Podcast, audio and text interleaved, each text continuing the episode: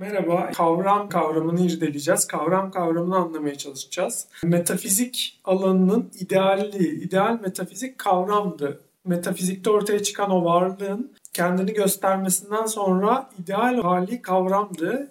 O gerçeklik kavramda karşımıza çıkıyordu. Metafizikte daha önce varlık ve öz alanlarını irdelemiştik. Aslında bunların hepsi kavramın ortaya çıkışının geçmişini gösterdi bize. Yani kavramı ortaya çıkaracak o ilerleyişi görmüş olduk. Varlık ve öz alanlarında. Varlık ortaya çıkmıştı. Daha sonra bu kendini göstermişti ve öz olmuştu. Bu özler töz olarak kalıcılaştı. Madde ya da töz olarak bu özler kalıcılaştılar ve tözler dünyası oluşturdular. Spinoza biliyorsunuz tözleri temel birim olarak alıyordu. Tözleri incelemeyi felsefenin ana konusu olarak alıyordu. Oysa tözler de aslında geçici bir aşama. Tözler henüz özgürlüğüne ulaşamamış bir aşama. Çünkü o tözler bir zorunluluk içinde varlar. Bütün tözler birbirlerini gerekçelendiriyorlar. Birbirlerinin nedenleri aslında. Tözler hep birbirlerine neden oluyorlar.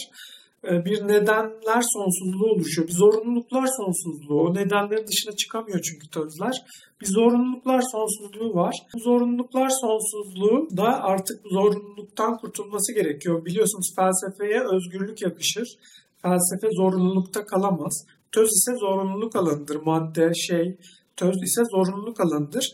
Bu yüzden tözün bir sonraki aşaması varlıkla dolaylı haliyle birleştiği aşama kavram aşamasında karşımıza çıkıyor. O yüzden kavramlar felsefeyi özgürlüğe götüren birimlerdir. Bu yüzden çok önemlidir. Metafizik alanının özgürlüğü o kavramlardadır. Bilinen tözlerdedir. O tözlere, o maddeye, o şeye biz biliriz, kavrarız ve onlara birer kavram veririz. Bilinmeden önce tözlerin bir anlamı yok. Varlar ama bilinmeyen tözün bir anlamı yok, bir değeri yok. O bir zorunluluğa batmış halde ama bilinince, kavranınca ve kavrama yükselince tözler felsefeye ulaşıyorlar, felsefi alana ulaşıyorlar ve aynı anlama gelmek üzere özgürlük alanına ulaşıyorlar, gerçekliklerine ulaşıyorlar. Bilinmeyen töz, bilinmeyen şey, bilinmeyen madde bir değer taşımıyor ama kavram alanında özgürlüğüne ulaşıyor.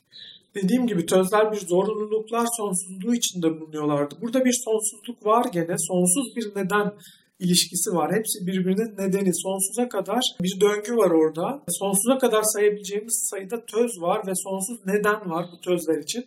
Ama bu kötü bir sonsuzluk. Zorunluluk kötü bir sonsuzluktur. İyi sonsuzluk özgürlüğün sonsuzluğudur. Bu da kavramda, felsefede ve kavramda karşımıza çıkıyor. Tözlerin kavramları ancak iyi sonsuza, özgürlüğe ulaşabiliyor. Tözlerin hepsi birbirinin yüklemiydi. Hep yüklemler vardı daha önce hayatımızda. Metafizikte hep yüklemler vardı daha önce. Şimdi ise ilk kez özne ortaya çıkıyor. Tözün bilinmesiyle bilen özne ortaya çıkıyor. İlk kez özne karşımıza çıkıyor. Kavramın ilk alanını da bu öznellik oluşturuyor. Kavram önce öznellik olarak ortaya çıkıyor. Bir dolaylılık alanında öznellik olarak ortaya çıkıyor.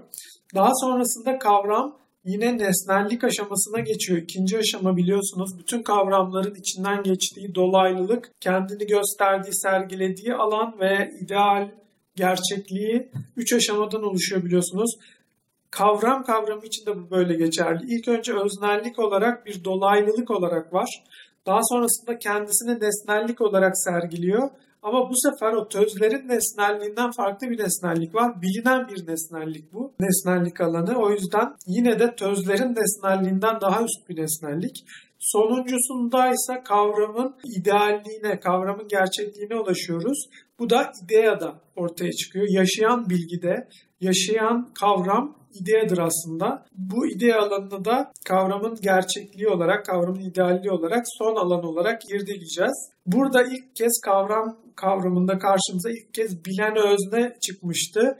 Aslında bu insanı andırıyor ama insan henüz yok. İnsanın ortaya çıkması için doğa aşamasından geçmemiz gerekiyor. Gerçekliğin doğa aşamasının da geçmesi gerekiyor. İnsan ancak insanlık alanında karşımıza çıkacak ama şu an insanın bir metafizik hali aslında metafizik alanında bilen özne olarak var. Dediğim gibi ideada da bunu irdeleyeceğiz. Daha sonra doğa alanını irdeleyeceğiz ve en sonunda da insanlık alanına ulaşacağız. Bir sonraki videomuzda görüşmek üzere diyorum. Yine hatırlatıyorum. Altta felsefe ansiklopedimiz var. Lütfen orayı irdeleyin.